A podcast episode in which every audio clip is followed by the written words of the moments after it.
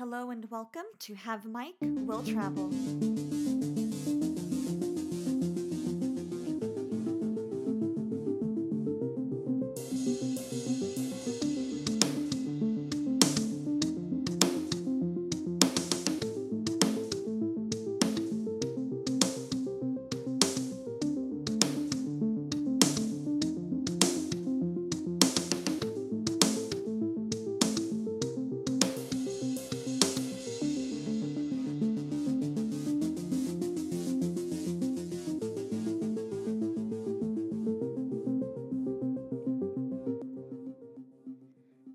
Name is Katie, and I'm a voice actress and teacher.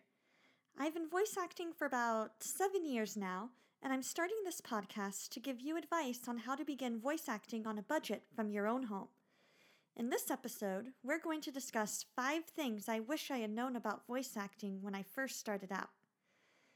When I first started on my voice acting journey, I had some acting experience, but it was theater acting, not voice acting and the amateur voice acting world is fairly different from the professional voice acting world. For example, in the amateur voice acting world, you have ghosting directors.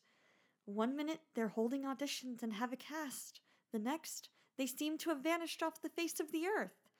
They do this usually without informing you of why this happened. I wish I would have known that this happens. We're going to cover some reasons this happens in a future episode. Another thing I wish I would have known is how to identify a good project. I would have saved myself a lot of time if I had known some key things to look for in a casting call.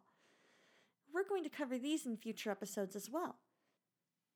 A third thing I wish I would have known is how much time is involved. As a voice actor, you're in charge of everything about your audition. You need to make sure you have the right equipment and have the ability to edit your audition so that only the best part is heard by the director. You also need to take the time to get to know your own voice and consider which characters are in your range. This is usually very different from the characters you could play on stage or on screen. Once you're cast, you need to make time to record those lines and get them emailed to the director in a timely manner. A fourth thing I wish I would have known is those little tips and tricks of editing and setting up your recording space. Your recording space needs to be a quiet place because your mic will pick up literally everything going on in the room, from the fan running in the background to the car driving by outside. A fifth thing I wish I would have known is where to find voice acting classes. While the key word in voice acting is acting, it's important to know mic technique and how to convey emotions over the mic. These voice acting classes are very important networking opportunities as well.